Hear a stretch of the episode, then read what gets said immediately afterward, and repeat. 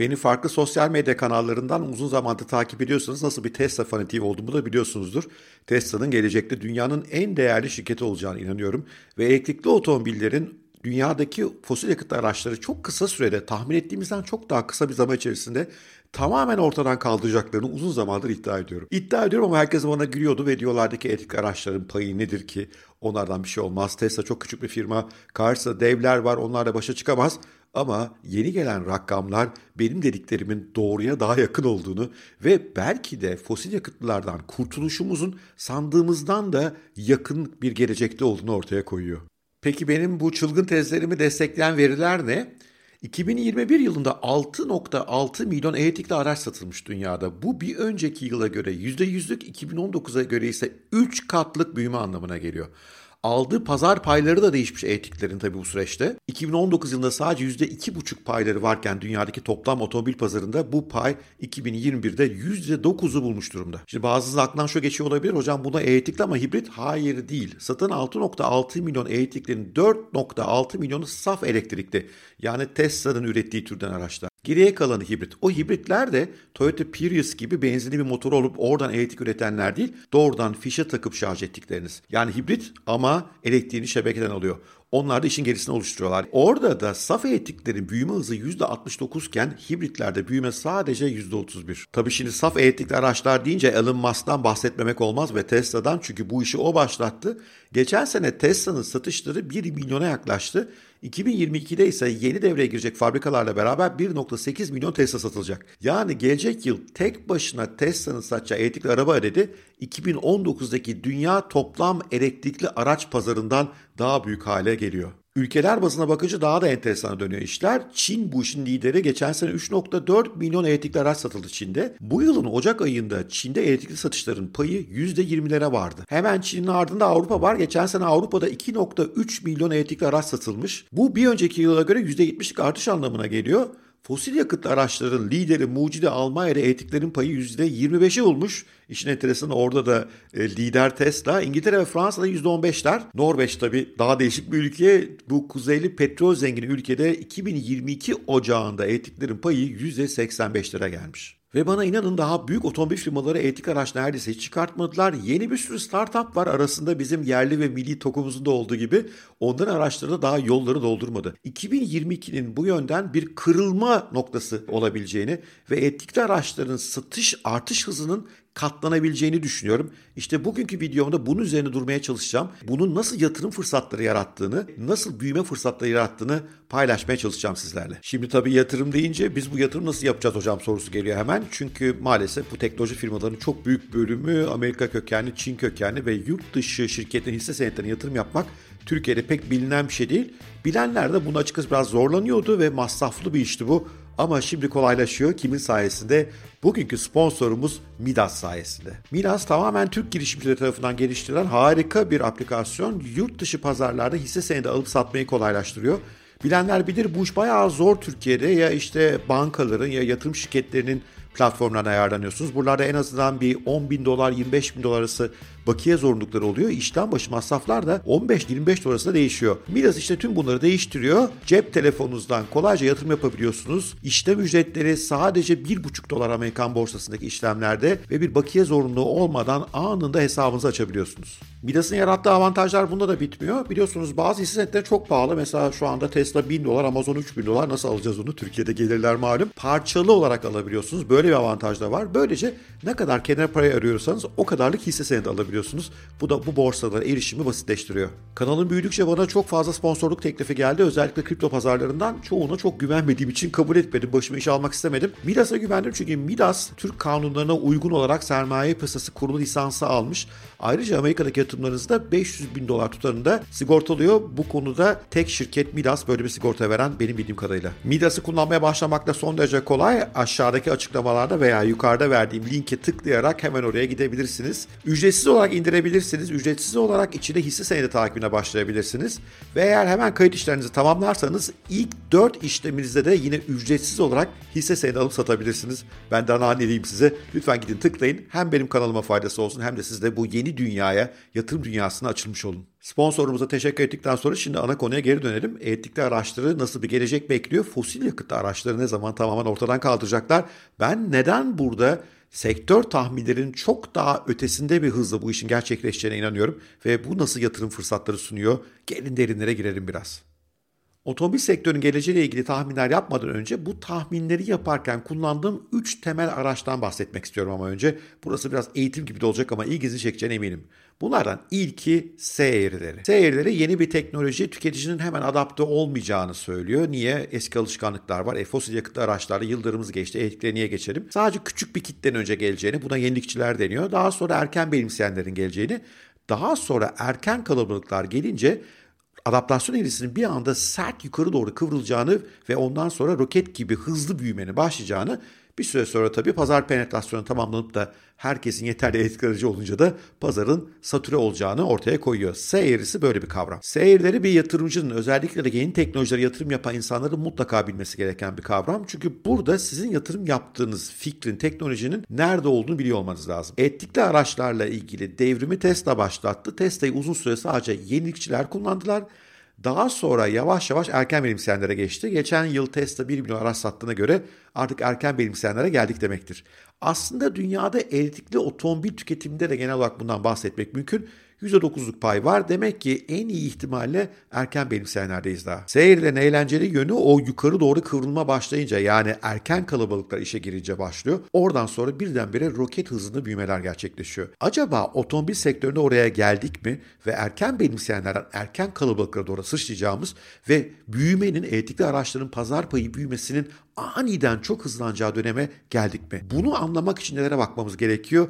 İki konuya bakmamız lazım aslında. Bunlardan ilki elbette maliyetler. Acaba bu araçları daha ucuza üretmenin yollarını bulacak mıyız? Çünkü geniş kitlere ulaşmak için arabanın daha ucuza satılması lazım. Oysa elektrikli arabalar bir hayli pahalı. İşte burada ikinci tahmin aracımız giriyor devreye. Buna da Wright yasası diyoruz. Wright yasası diyor ki herhangi bir fiziksel üründe kümülatif üretim adedini her ikiye katladığınızda onun maliyetinde belli bir çarpanlı azalma olur. Biliyorum biraz fazla karmaşık matematik geldi. Canınızı siz fazla sıkmayın. Temelde şunu söyleyeyim. Bir şey daha fazla ürettikçe yeni birimleri üretmenin maliyeti düşer. Çünkü onu daha verimli yapmanın yollarını bulursunuz. Elektrikli otomobiller daha az parçayla üretilen otomobiller. O yüzden üretim maliyetlerinin daha az düşük olmasını bekleyebilirsiniz. Ama maalesef işin içine pil girince rakamlar değişiyor. Pil çünkü yeni bir teknoloji ve toplam üretim adedi henüz çok az. Fakat Tesla'nın başlattığı bu büyük yolculukta gittikçe daha fazla firma pil ürettiği için pil maliyetlerinde ciddi bir geriye doğru düşüş görüyoruz.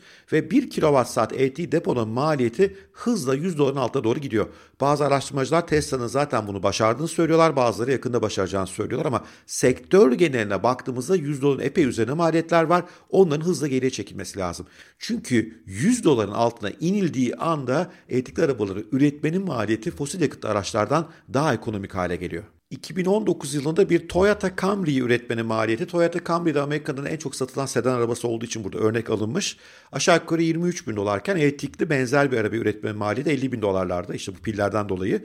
2021'de fark 24 bine 40 bine gelmiş ama hala elektrikli arabalar daha pahalı. 2023'te bu iki arabanın üretim maliyetlerinin eşitleneceği öngörülüyor. 2025'e gelinde ise elektrikli arabaların 16 bin dolara, Camry'lerin ise 25 bin dolara üretileceği öngörülüyor. Şimdiye kadarki gerçekleşmeler bu öngörülerin geçerli olduğunu söylüyor. Çünkü pile özellikle inanılmaz yatırım var. Bütün otomobil firmaları bu işe yatırım yapıyor. Bu da buradaki verimlilikleri katlayarak artırıyor. Elektrikli araba sahibi olmak zaten fosil yakıtlı araba sahibi olmaktan daha tasarrufludur. Çünkü bir benzin yakmıyorsunuz. İki bakımları daha kolay bu araçların. E bir de bunu satın alırken daha ekonomik alabileceğimiz durumuna gelirsek işler bir anda değişir. Bu dünyada şu anda nasıl sağlanıyor? Bazı devlet teşvikleriyle vesaire sağlanıyor.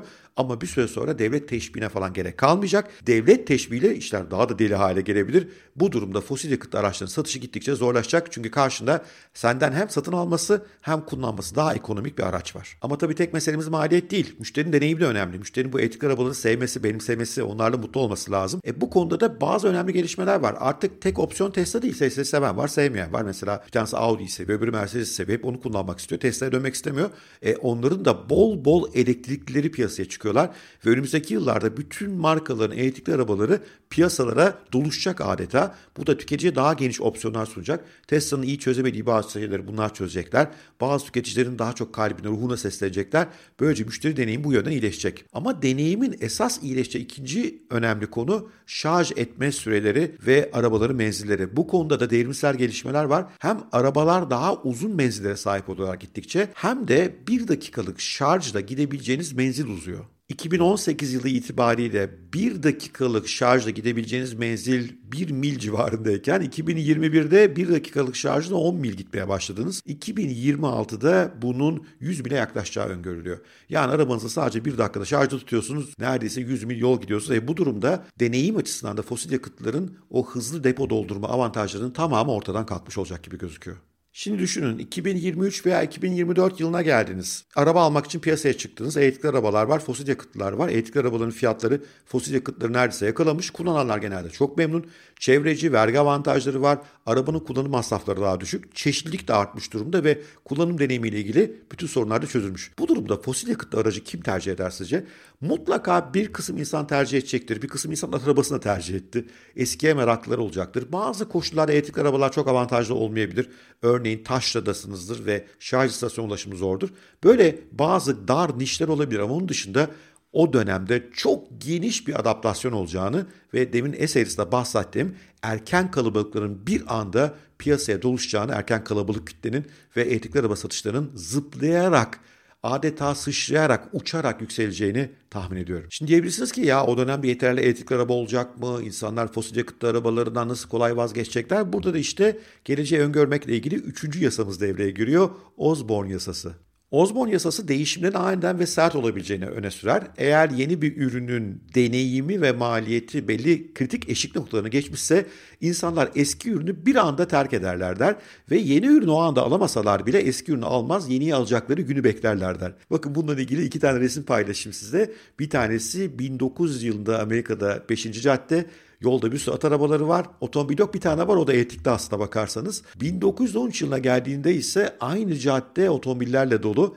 Neden? Bunlar Ford T'ler. Ford o dönemde ekonomik bir arabayı, kolay kullanılabilir bir arabayı yani tıpkı elektrikli arabaların fosil yakıtlara yaptığı türden bir darbeyi vurmayı beceriyor ve sadece 13 yıl içerisinde at arabaları tamamen ortadan kalkıyorlar.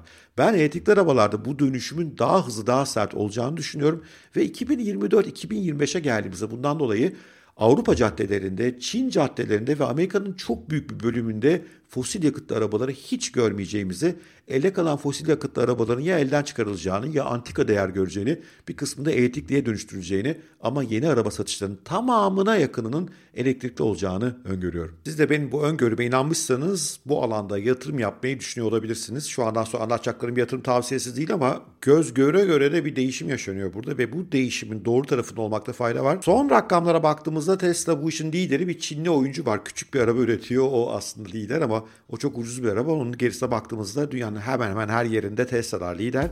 Tabii ki yeni rakipler vesaireler giriyor ama ben Tesla'dan asla vazgeçmem. Tesla'nın bu pazarın dominant gücü olmaya devam edeceğini, rakiplerin arayı kapatmak için çok mesafeler olduğunu düşünüyorum. Özellikle de üretim verimliliği gibi alanlarda ara gerçekten çok açık. Onun dışında NIO'da yatırım var. NIO bir Çinli üretici.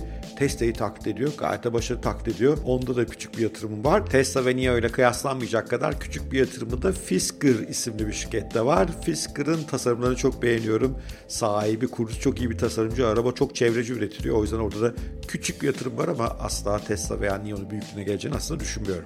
Siz de bu alanlarla ilgilenirsiniz, yatırım yapmayı düşünürseniz lütfen kendi araştırmanızı yapın. Bence bu oyunun dışına kalmayın ve tarihin yeri doğru yerinde durun. Geleneksel üreticilerin büyük bölümü bu işte oyun dışı kalacaklar veya küçülecekler. Büyük bir bölümünün iflas edeceğini düşünüyorum. 2024-2025'te çok sürpriz iflaslarla veya birleşmelerle karşılaşabiliriz. Etikli tarafta saf etiklerin, saf etik kökenli firmaların daha şanslı olduğunu düşünüyorum. O yüzden ben Tesla'da NIO'yu seçtim ama başka alternatifler de var. Onlara da bakmak mümkün. Ama her halükarda değişim muazzam olacak. Büyük bir ekonomik etkisi olacak. Büyük bir istihdam pazarı etkisi olacak. O değişimin sandığımızdan hızlı olacağını bugün sizlere anlatmaya çalıştım. Umarım ilginizi çekmiştir. Eğer ilginizi çekmişse bir like, bir yorum süper olur. Bir de o Midas linklerine bir tıklarsanız benim için çok iyi olur. Oraya daha fazla insan giderse Midasçılar beni daha fazla sever, daha fazla sponsorum olur. Ben de daha fazla içerik üretmeye vakit ayırırım ve sizlere daha güzel şeyler sunarım. Sevgiyle kalın, hoşça kalın. Bir dahaki bölümde görüşmek üzere.